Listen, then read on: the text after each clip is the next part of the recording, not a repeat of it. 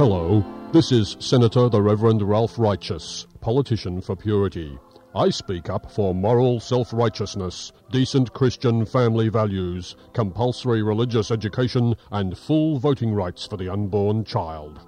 2SER, on the other hand, speaks up for secular pluralism and the rights of radical feminists and promiscuous homosexuals to deprave and corrupt you and your kiddies with drugs, pornography, Satanism, and wild, pulsating, frenzied music. So if they're having all that fun, how come they want money as well?